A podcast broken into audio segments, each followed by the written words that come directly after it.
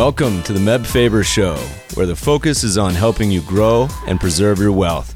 Join us as we discuss the craft of investing and uncover new and profitable ideas, all to help you grow wealthier and wiser. Better investing starts here. Meb Faber is the co founder and chief investment officer at Cambria Investment Management. Due to industry regulations, he will not discuss any of Cambria's funds on this podcast. All opinions expressed by podcast participants are solely their own opinions and do not reflect the opinion of Cambria Investment Management or its affiliates. For more information, visit CambriaInvestments.com. Welcome, podcast listeners. Today we have a totally unique, very special show for you. Unlike many of the episodes we've done here today, and most of y'all who've been listening to this for a while know that investing is one of my two biggest professional loves. And if you go back long enough, y'all know that I was actually a bioengineering major. An early career started out as a biotech stock analyst. So today we're honored to have a world-renowned evolutionary biologist, best-selling writer joining us. She's written for The Economist, New York Times, Smithsonian, and of course, written the international best-selling book, which is one of my favorites of all time. Longtime listeners have heard me mention it many times. Dr. Tatiana's Sex Advice to All Creation. I'm thrilled to have her with us today. Welcome, Olivia Judson. Thank you very much. So, Olivia is joining us today from Berlin, and listeners, you you may be able to hear the end of some pretty awesome church bells going on in the background. What what's is the hourly clock, or what, what's going on in Berlin right now? No, you kind of get special enthusiasm around 6 p.m., which is what it is now. But it's also there's been more church bells than usual because it's gearing up for the Christian holiday that in English would be called Ascension Day, which is when I think Jesus Christ is supposed to go to heaven. But in German, it's called Christi Himmelfahrt, which means Christ travels to the sky. So that's on Thursday. My lineage goes back to Germany, but I, as, a, as a young child, I remember we'd drive across the country and always always passed Frankfurt. My, I thought it was the funniest thing of all time as a, as a, as a five year old, very JV humor. But let's go back in time a little bit. So I came across your work probably over a decade ago when, when you'd published your book, and we'll come back to that in a second. But technically you fit in the podcast because I think you may have gotten your start, and you can correct me as I'm wrong, give me a little timeline correction, but you may have started out doing some writing for The Economist, which is a pretty famous business magazine. And, and I've read The Economist for years, and I was reading, if not your first post, maybe one of your first articles. And I don't think an, I've ever seen an article in a business magazine start with this prose. It says, I'm worried. All of my lovers leave their genitals inside me and then drop dead. Is this normal? So I thought it'd be a good intro on how, how does how do scientists get started writing for a business magazine? Well, The Economist has a science section at the back, so it's it's after the business section. Then there's science and technology, and and then obituaries and books and arts and that kind of thing. And I think that originally, maybe, I don't know, maybe the idea was to write about technology in a way that would help understand business and economics, but it became its own thing, a bit like the Science Times and the New York Times. And so it became a basically a sort of update on scientific research and developments. And I started freelancing for them actually when I was in graduate school partly because the first year of my PhD was going so badly that I thought, my goodness, I'm going to have to find something else because obviously being a scientist isn't going to work out. And I didn't realize that this is the usual panic that all first year PhD students have. But I started freelancing for them. The way that it happened is every spring they advertise an internship for somebody with a science background who wants to spend some time at the magazine writing about science and learning journalism. And I applied for that and I didn't get it. But what I got, inst- I was interviewed, and what I got instead was a letter that said, "Well, we're sorry, we're not giving you the position, but if you ever have something you want to write for us, let us know." And I picked up the phone and called the guy and and suggested a story, and he said, "Okay, go ahead and do it." So I, I did it, and he published something generally on the same subject. Most of my original text had been completely removed, but I got a, I got a check, and I got a letter that said, um, "That was great. Send us more." and that's when I started my involvement with them. And then, as it happened, the timing worked out so that when I finished my PhD, eventually they um, they offered me a, a, staff job, which I did for a few years. You know, it, it's funny. I, am 90% sure I, I, also applied for that job at one point. So I, I did undergrad in biotech, and kind of similar to you, I, my brother had done his PhD, and he's like, "Meb." take some time off, make some money. It's a long slog. It took him like over a decade. And so I took a year off to go work as kind of in the middle as a, as a biotech stock analyst. And eventually that one year became two and two became three and kind of pushed me into a totally different career. So it's kind of interesting the parallel. So, all right. So you start, you started writing The Economist. I think I saw somewhere you had a really funny reference to your first check you received from them. I think it's from The Economist. Do you recall this, the check I'm referring to? Well, it was it was it wasn't the first, but I think it was the third or fourth. I did a I did a piece for The Economist about the um, the possible evolutionary function of masturbation in humans for which I got a check that said Olivia Judson, masturbation, 150 pounds. First of all, that's pretty. That's a pretty good rate for an article. You, that's uh, that's not so bad. I, I, don't think we've gotten paid for any of our magazine articles, Jeff. Anyway, okay, so you started writing for the Economist. What what was the genesis of some of the ideas to to write your own book? Was it something that you had just been thinking about for a while, or you know, you kind of sprung from from your brain one day a holiday? How did you originally start to decide to put pen to paper? Well, I think so. So the article that you referred to was was actually the basis of the book. At least the, it was the inspiration for the particular style. The idea to create a character who received letters from animals that are upset about their sex lives and say, "No, no, I know that sounds really weird, but in your case, it's perfectly normal, and here's why." Or here's what people think, or here's what the latest research suggests. But that came in a context of my having studied the general subject of the evolutionary biology of sex for for some time. I mean, it was the it was the subject that my PhD had been on, and so it tapped into a whole area that I'd been thinking about for a long time before I started journalism or thinking about writing a book. And of course, this led to a, a kind of uh, delusional arrogance. I kind of thought, well, I mean, I, I'm a journalist. I write at this speed. A book is this long, so I'll be done in six months. So I happily decided to quit my job and write this book. And uh, well, four years later, I finally finished it. Of course, that was nothing to my current project, where 10 years later, and I still haven't finished it, but uh, that's a different story. I want to touch on this book for a little bit, and then we'll get into some other topics. We actually got some pretty funny and interesting Twitter questions when I asked yesterday, because this has been one of the most influential books I've ever read. And so listeners on the podcast have actually heard me reference it a number of times and say it's one of my favorite books on so many sort of behavior and psychology and evolutionary biology. And granted, I'm, I'm a genetics nerd, but at the same time, I think it, it has threads that apply to so many other areas of life. So back in the day, this is my early 20s. I remember reading the book and I was trying to convince a handful of friends to read it. And I knew they wouldn't. So I knew if I went to them and said, "Hey, I got a great evolutionary biology book you should read." That's that's zero people are going to read that of of my young 20 buddies, but I said, at the very least, this may help you convince some of your partners into some sexually deviant behavior. And I was just saying this is a joking. And then fast forward, saw it on two of my buddies' nightstands. They were probably, that was the only thing they heard in the top of their head, but at least they read it. So all that with a weird intro. Let's let's talk a little bit about some of the ideas and and maybe some of the, how the ideas have evolved over time. Um, so many of the concepts in the book, I, I heard you mention that almost all the people ask you about it ask about two topics, which is monogamy and infidelity and also homosexuality. But so much of it to me is about this battle between the male and the female. And so I think you had a quote, and I'll paraphrase. It said, "At every level, males and females, genes they carry have very different interests. In pursuit of their interests is an engine of evolutionary change." So, could you describe this dynamic a little bit in a little more detail to, to give our, our listeners a little little overview? Well, it's quite interesting because the when you think about it, it's it's easy to see, for example, how evolutionary dynamics can develop between a parasite and a host because they're separate entities, they're separate species, it's easy to sort of see, well, okay, the genes of the parasite may evolve in this direction and the genes of the host are going to evolve to resist being damaged and you can you can make easy predictions. But the thing that's different about males and females is that most of the genes spend time in both sexes, right? I mean, if I if my egg is fertilized by a sperm, then genes from me will will go into could go into a male as well as a female. I might have a son, I might have a daughter, and, and whichever it is, they will have half of my genes and half of half of my partner's genes.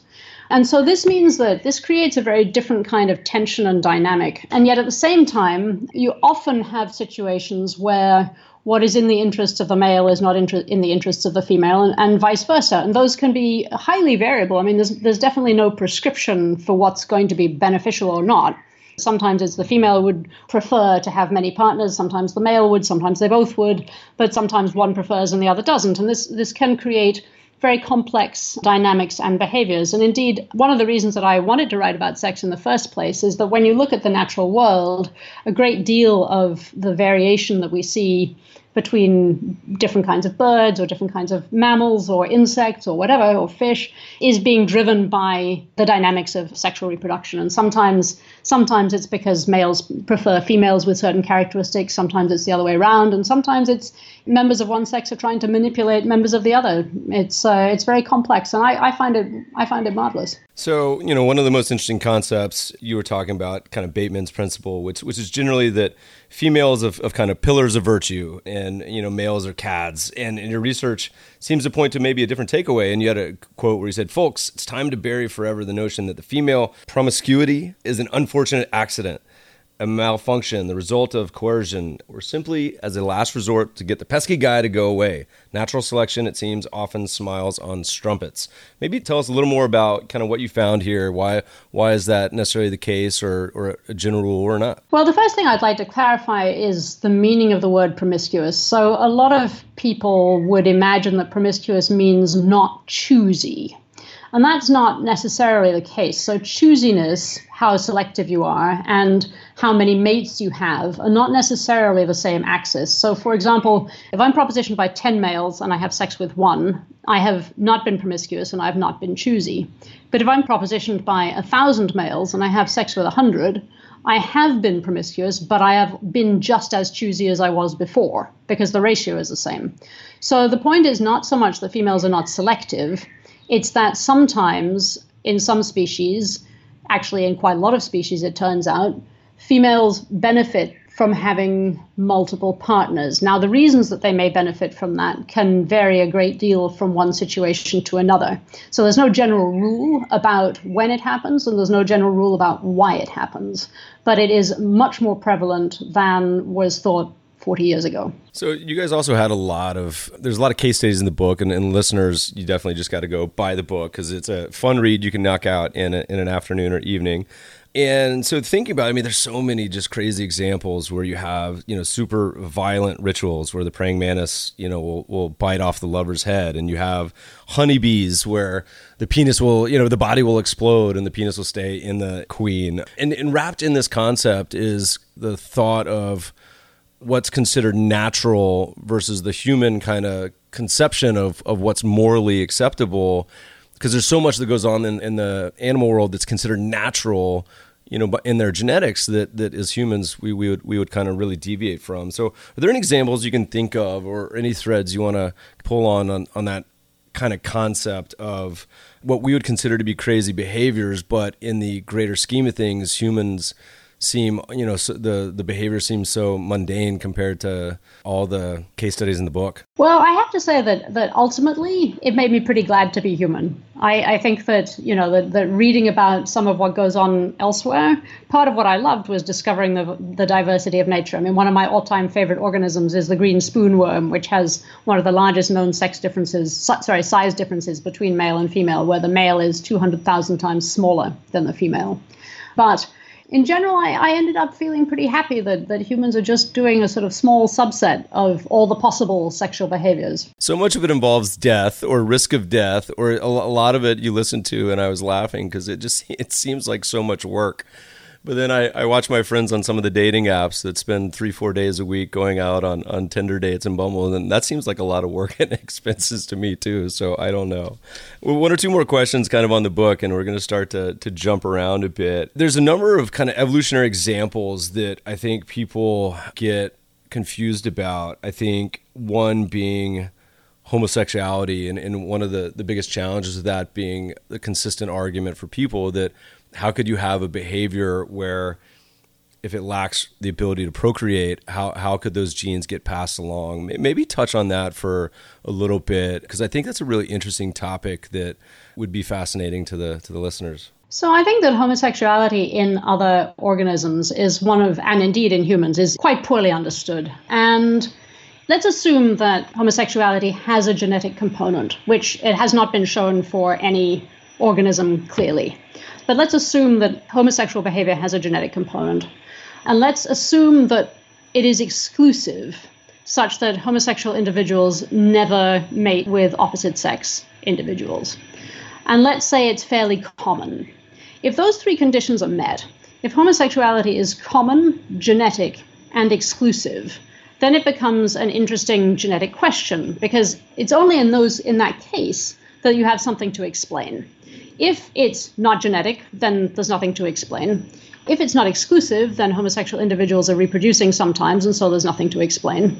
And if it is rare, then, then it might just be something essentially random. And again, there's nothing important to explain. But so then the interesting case is could it be genetic, exclusive, and common? Now, we don't know the answer to that for, in fact, any organism. There are certainly a very wide variety of animals that have been described having homosexual behavior, from, from dolphins to seagulls to, you know, camels or whatever you name it. But what we don't know is whether that's a lifelong preference for those individuals to the exclusion of reproduction. We simply have no idea. And even in humans, we don't really know because it, assessing the historical behavior of people is difficult to do. And it, it may well have been the case. I mean, it, there are indications that in ancient Rome and ancient Greece, many people were bisexual. But it's very difficult to assess these questions in the historical past. But let's assume that those three conditions are met and it is genetic, exclusive, and common. Then it turns out that actually there are a number of different mechanisms that could lead to the genes being maintained in the population anyway, for example, if in fact it's a it's a gene that, that is highly beneficial in the other sex for in terms of fertility, then you might find that it is maintained simply because it's beneficial in a different genetic circumstance. So it turns out that there's no reason to think that homosexuality is intrinsically unbiological. It may be, it may not be. I think it's difficult to, to draw any firm conclusions, but it's it's definitely, you know, you're not going to sort of think, okay, well, that's that's out of the question. In fact, it's it's in the question. So you know the, the interesting thing is that you know I reread your book again uh, this past week, and it's funny to revisit it, and because I smile at at a couple of the stories like about the Argentinian lake duck and all these other fun stories that I, I just forgotten about. But one of the ones that was really humorous to me that that is an interesting concept that I don't think is maybe played out that much in the modern world yet, and it might is you'd written about the concept of the old T-shirt study, and I don't know if that's been expanded over the years. Maybe could you could explain that study a little bit, and I'll have a, a funny extension of that after you give the audience kind of the, the broad overview of what that might have been. So the question was: Are humans responsive to genetic differences, and in particular, are they responsive to genes at the major histocompatibility complex, which is a set of genes that's important in how the immune system behaves? And the prediction was that females would prefer the smell of males that were different from themselves because that would allow their offspring to have higher genetic diversity at the genes important in the immune system. And so the experiment there was a, a smelly T-shirt experiment done where men were invited to not wash for several days and wear the same same T-shirt over and over again. And then the T-shirts were handed out to women who were also then genetically analyzed. And the question was, which T-shirts did they prefer? And it turned out that in general, it was true. Females did prefer the smell of males who were different from themselves at the MHC. The only big exception to that at that time was women who were taking the pill whose preferences were reversed. I have to say that I haven't looked to see what has been done subsequently with that. It was uh, some time ago, and I don't know how much it's been followed up. Yeah, I mean, to me, that was kind of fascinating because I thought about it for a second. I said, this makes so much sense. It's sort of nature's way of aligning partners to give them, you know, the best chance at, at possible evolutionary fitness. And you know once you take the pill it's kind of con- convincing your body that it's pregnant. And i said i wonder if a whole generation of people that have selected the wrong partners based on that. I would love to see some more research. Anyway my, my extension was that i live in los angeles and was actually dating a girl in berlin at the time in prince prenzlauer berg i think is where she lived. And they had a event in LA that was a, essentially a dating event that was a t-shirt smelling sort of compatibility event.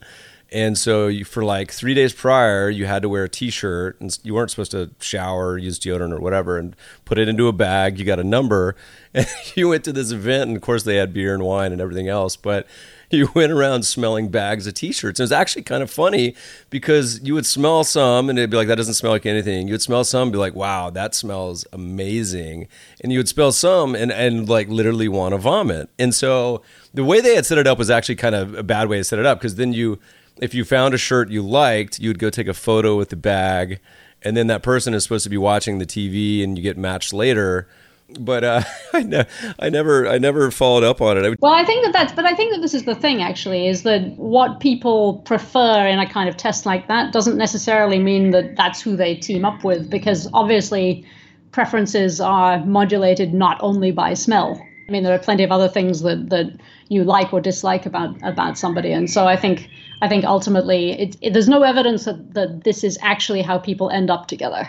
Yeah, and and then of course you say you smell great, but you chew with your mouth open and also smoke cigarettes, so you're out. What, whatever the preferences may be that people have, um, it's so much more complicated and interesting. But but it's funny to me because I think you know almost in like a the old movie Gattaca, was it Ethan Hawke with Ethan Hawke in it, Uma Thurman, great movie by the way, but in a world that we're kind of progressing to where the, the cost of getting your genome sequence is getting cheaper and cheaper. There was a European company that was trying to do a dating site that you could get a uh, MHC test with, and I think it's gone out of business since since then. But anyway, it'll be it'll be fun to watch that going uh, going forward. Okay, so one more question on the book, and then and then we're going to move on to some other topics.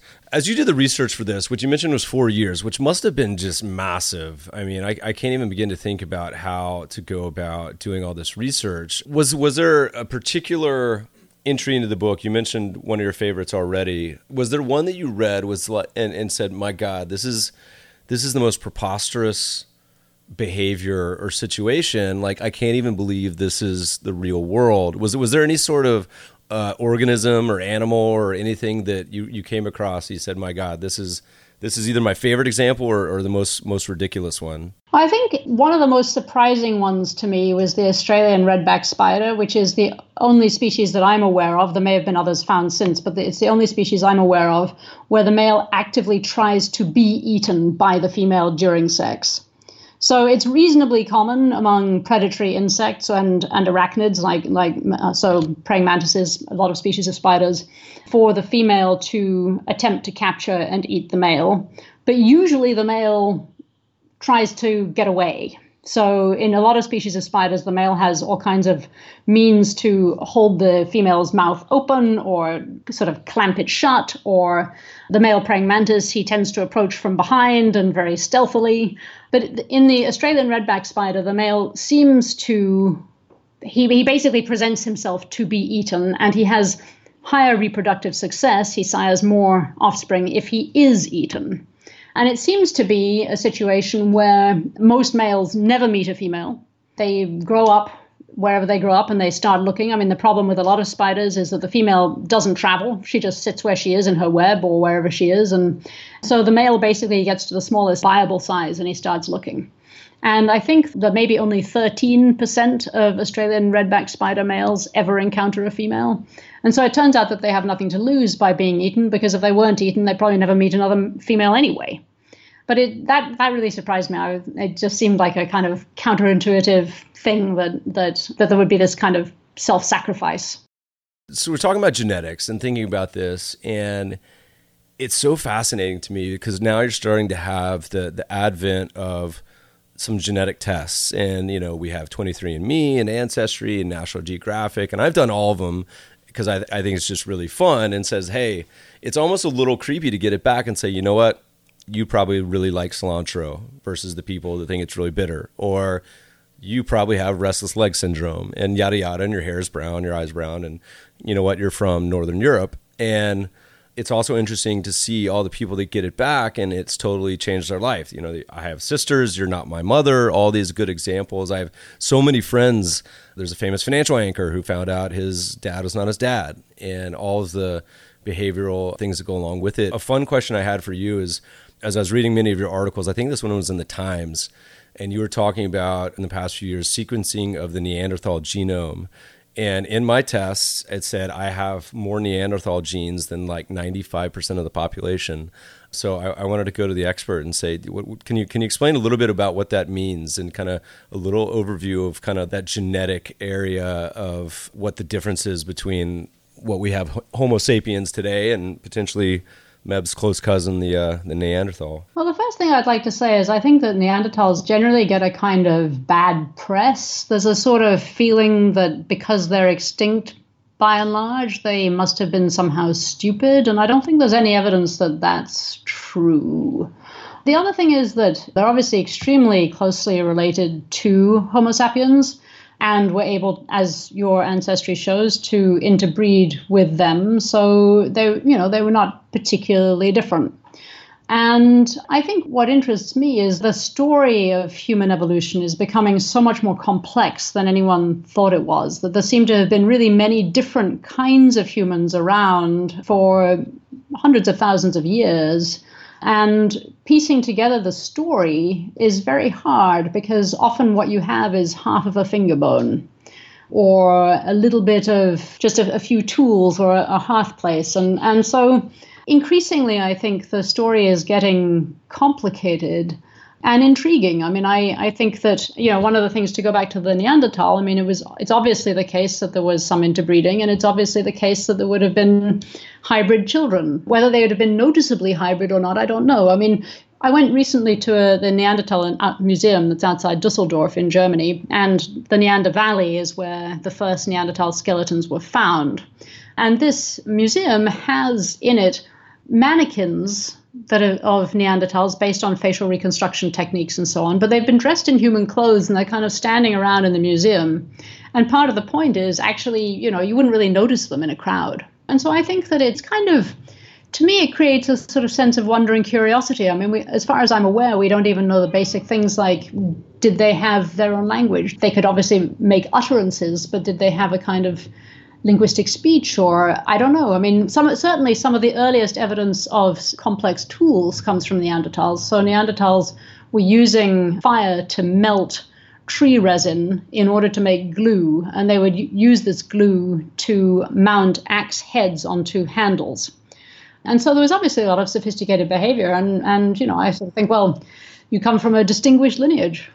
I was I thought the short answer is going to be just guaranteed to be good looking and really brilliant. That's that's where it's from. So all right, so the Neanderthals, why did they die out? Is there, is there any generally accepted wisdom as to kind of what happened? Not as far as I'm aware. I think there are a lot of ideas. One of one is that maybe they needed to eat more meat than they were able to get once the climate began to change. One is that humans drove them to extinction. It's not at all clear but I certainly, you know, it's certainly the case that something happened since since the relics that we have are g- genetic remnants like you. We'll do one more question on kind of genetics, and then we'll we'll move from bio side to rock side here in a minute. One of the other questions that we had was from a guy and, and said, I'm a Homo sapien with a family medical history that suggests our hometown was really small. What are your views on human gene editing, the potential dangers, time horizons, and a lot of the the revolution in what's going on with kind of the CRISPR technology in the past 10 years is as thinking back to the book and for me thinking about to evolution kind of playing out over history in sort of this natural environment all of a sudden you have a lot of this modern society where it creates sort of different flows for natural selection whether it's mentioning earlier maybe the pill or actually potential to make adjustments to the genetic code. Do you have any general thoughts on kind of maybe looking back and looking forward as to what's the future here? Well, I think I mean so the thing that it's about about CRISPR is that it's an extremely powerful technology. So it makes much easier something that people have obviously been thinking about and talking about since the 1970s at least. And now it suddenly becomes possible, maybe. And by the way, not to interrupt you, but maybe give our audience just a real, real quick definition of what CRISPR is. CRISPR is basically a way to do very precise gene editing without nearly so much hassle and fuss as previous techniques would have required. It's not my area of expertise at all, so I won't say more about it than that but it does offer the possibility of changing altering the genes that people carry, you know, so that so that your offspring will inherit something different from what you have because you've you've changed it. Or you could do something where you you edit in an existing person so that they no longer have, you know, in principle, I don't know how practical it is, but so that they no longer have a particular genetic problem that they have.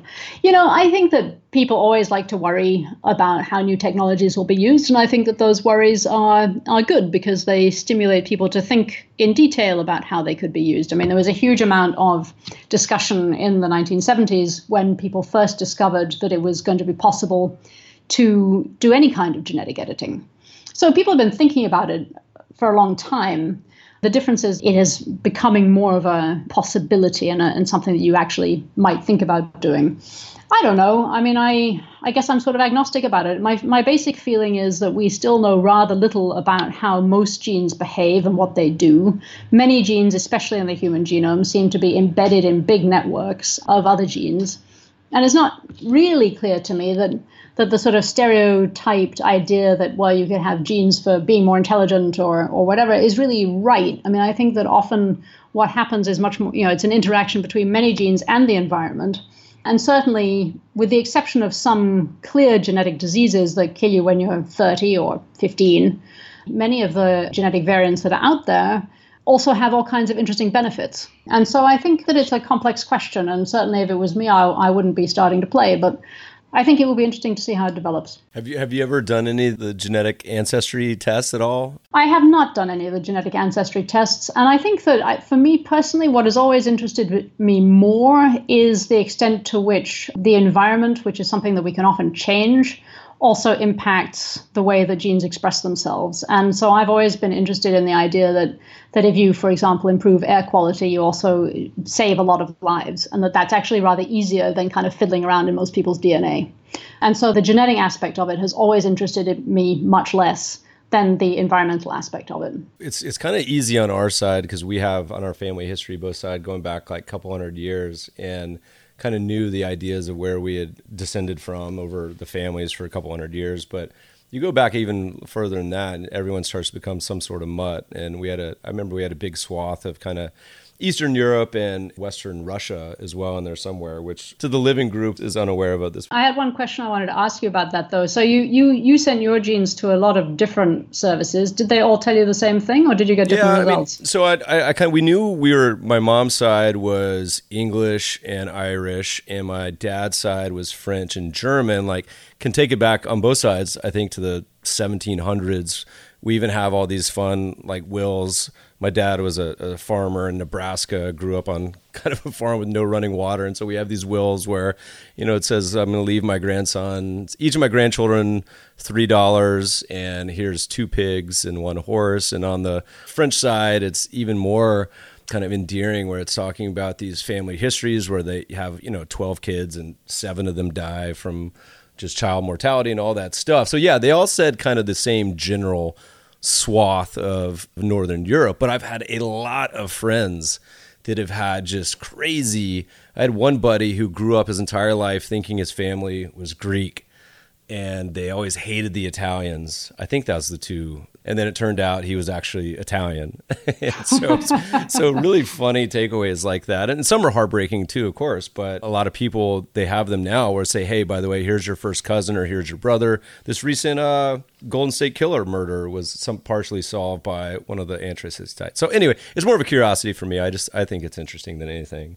All right, so post book you've been on all sorts of adventures, which is kind of like my dream. So you've written about ctenophores, millipedes, microbes, cassowaries, if I said that right, octopuses or octopi. I don't know what the plural of that is. Is it octopuses? Yeah. Okay. By the way, which I, it's kind of made me almost, I, I think I kind of have to stop eating octopus because I feel like there's some sort of deep embedded psychology that you just can't eat beings that are that intelligent.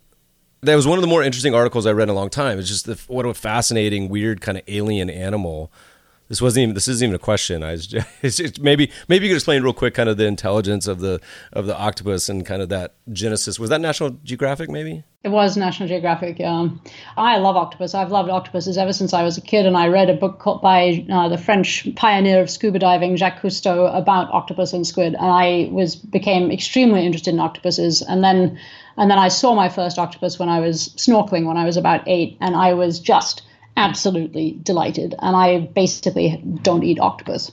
But it doesn't make much sense because I'm not sure that it's easy to say, well, cows are less intelligent or pigs are less intelligent than an octopus. And I'm not sure that an intelligence hierarchy is necessarily the way to decide one's diet. But it, for me, it's more like a kind of affection. I, I think they're amazing animals. I really enjoy watching them in the wild.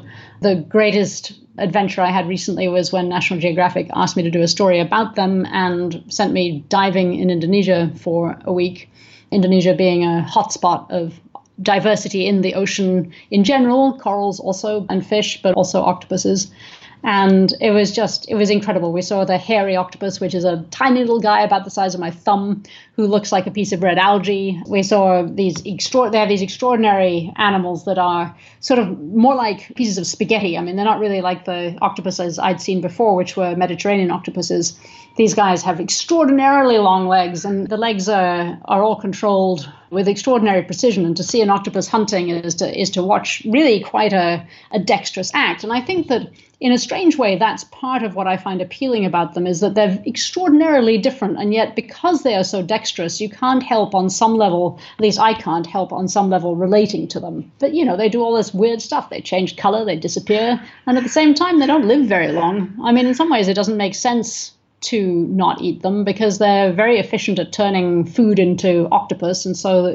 from the point of view of, of energy it's it's very efficient but i don't like to do that.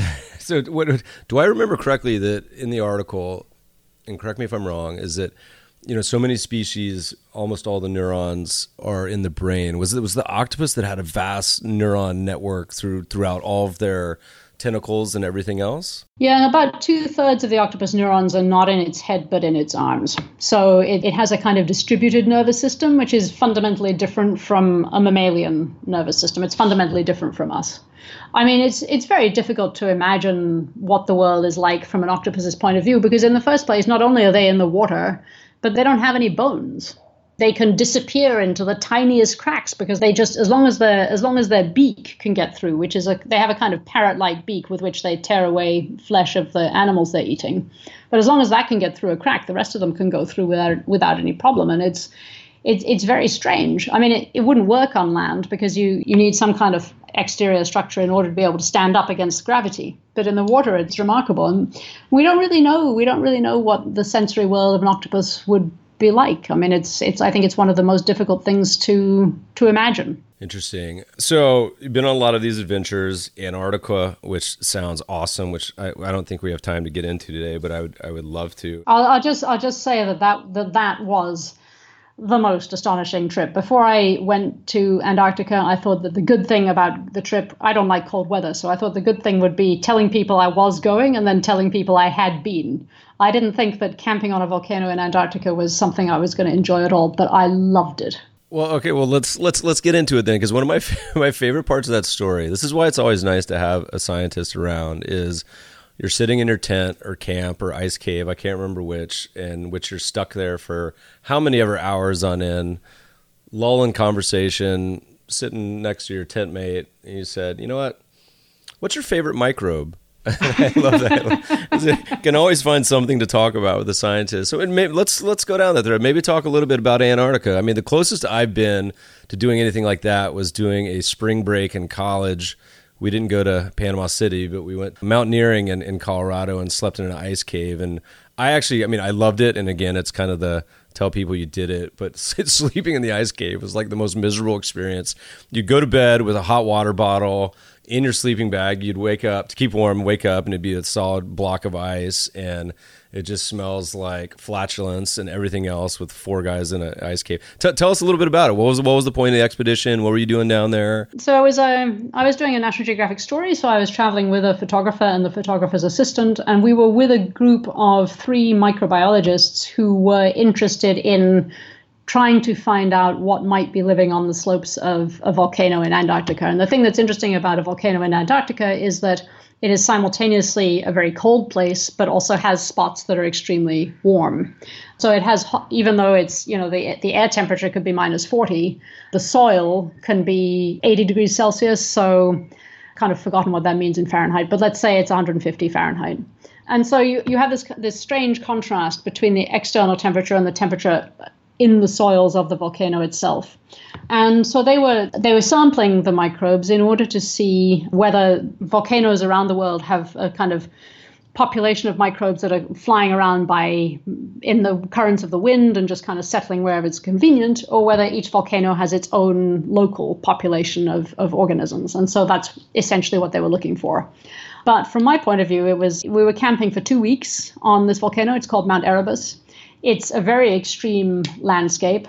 It has something that very few other places in the world have, which is that instead of the normal fumarole, where you have a kind of vent on the side of the volcano with steam coming out, the steam turns to ice immediately, and you get these enormous ice towers being constructed. And it looks on the top third of the mountain, it looks like a mad Rodin went around making abstract ice sculptures. It's it, they're extremely odd looking and, and very strange.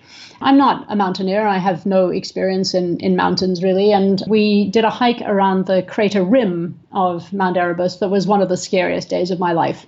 It was a sheer drop on one side to a lava lake and a sheer drop on the other side all the way down to the ocean and you know you're wearing boots that are that have soles about five inches thick so that you hopefully don't get cold.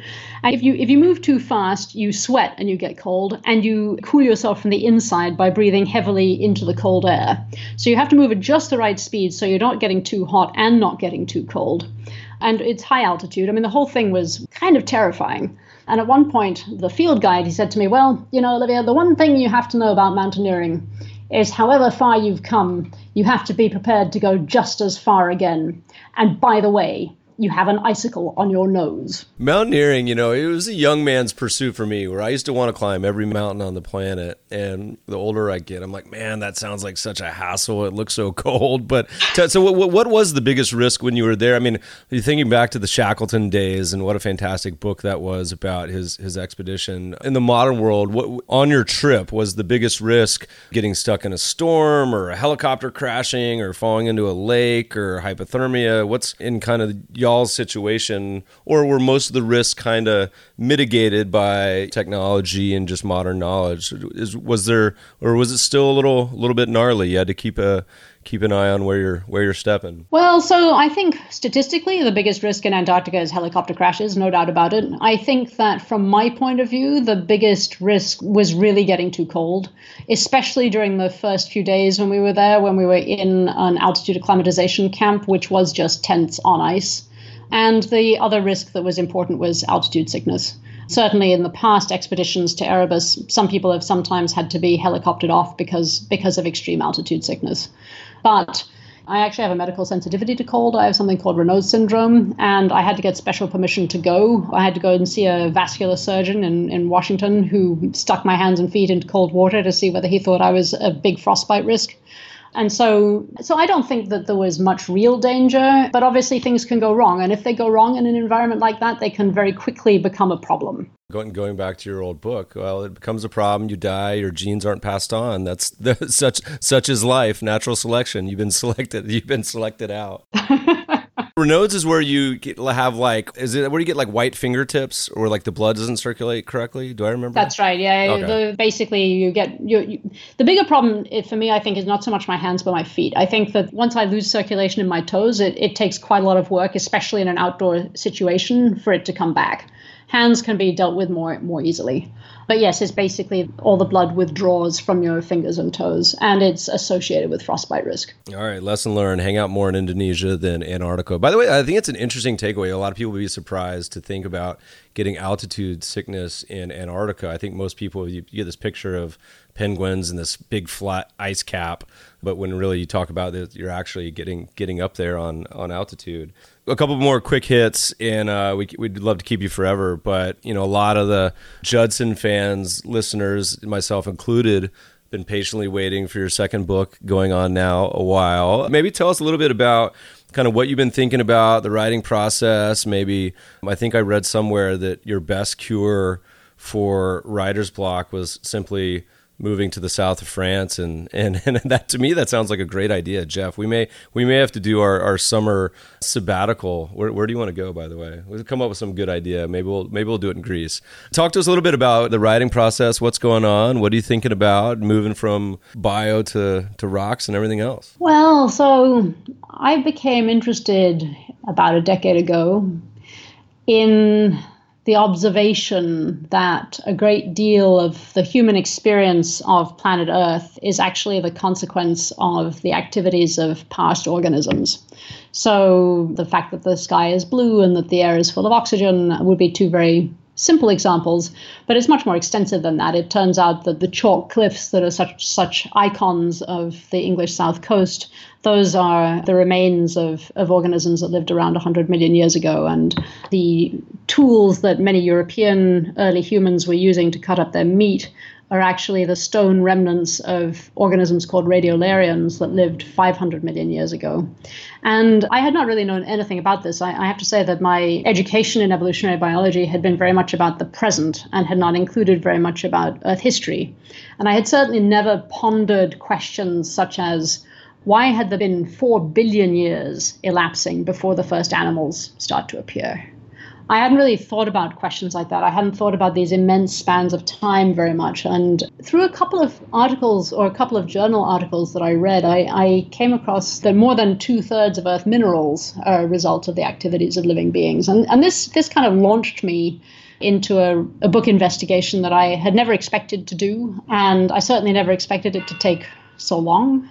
But it's been tremendously exciting and and I I'm on the home stretch. And is is this tangentially or kind of related to the recent energy expansions of evolution uh, article that you put out in in Nature? So the Nature Ecology and Evolution piece is a précis of this book and what I was arguing there is that the pattern I've described to you in which the organisms alive in the past have created the environment we live in today the thing that excited me tremendously is I stumbled on a mechanism and I argue in the paper that Earth history can be divided up into five energetic epochs, and that each of these corresponds to organisms evolving to use a new source of energy.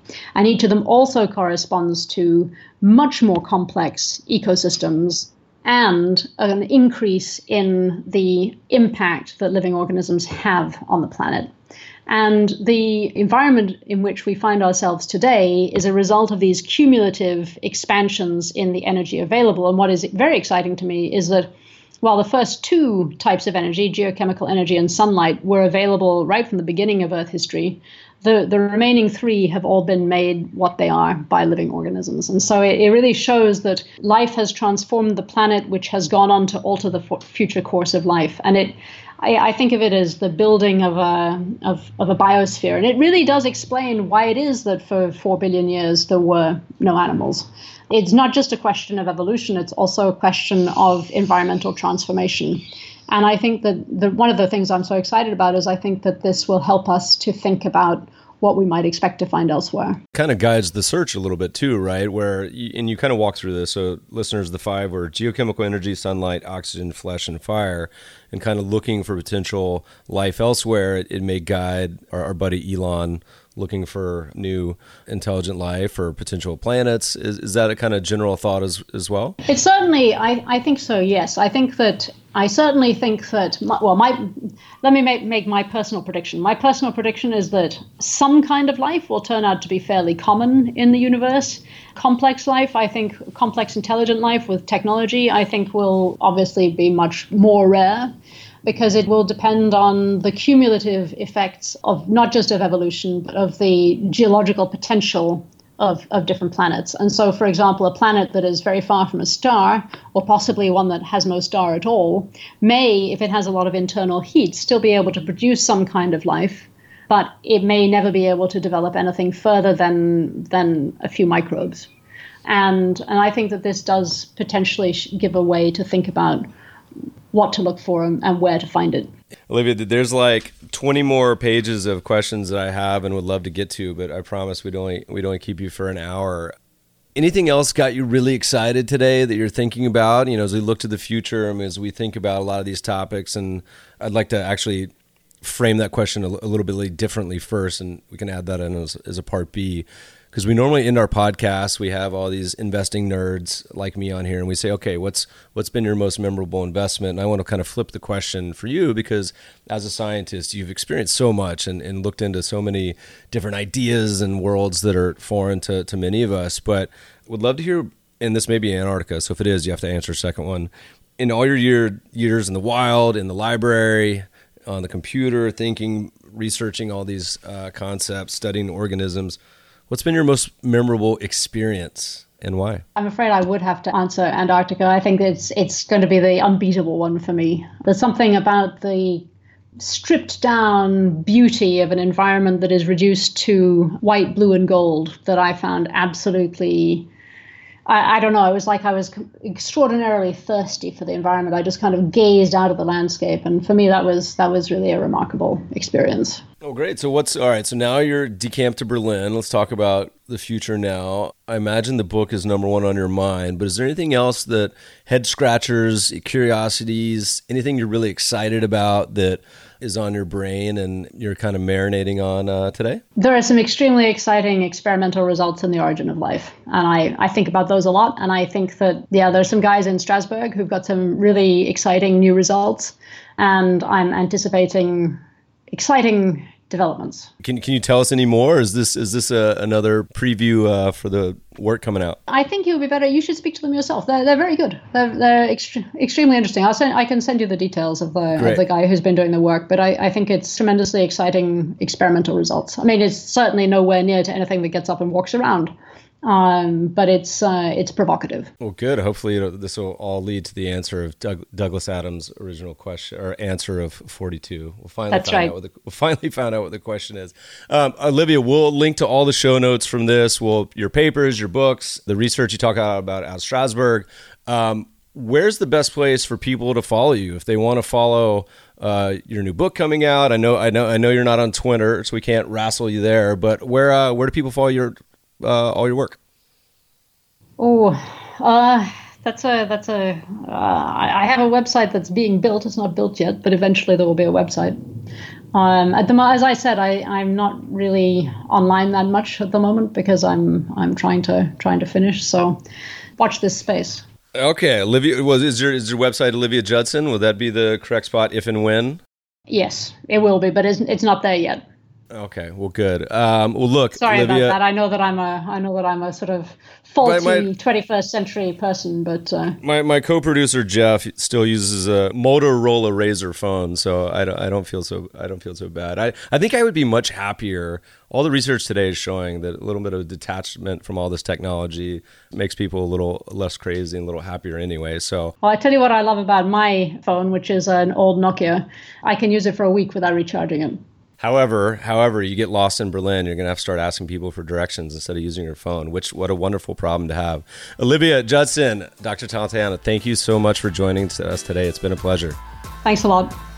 Listeners, you can find the show notes. We'll post them up on the blog, mebfaber.com forward slash podcast. You, you, can always find the archives, all the other podcasts as well. Leave us a review. We love to hear what you guys think good, bad, terrible, wonderful. You can subscribe to the show on iTunes, Podcast Stitcher, my new favorite, Breaker. Thanks for listening, friends, and good investing.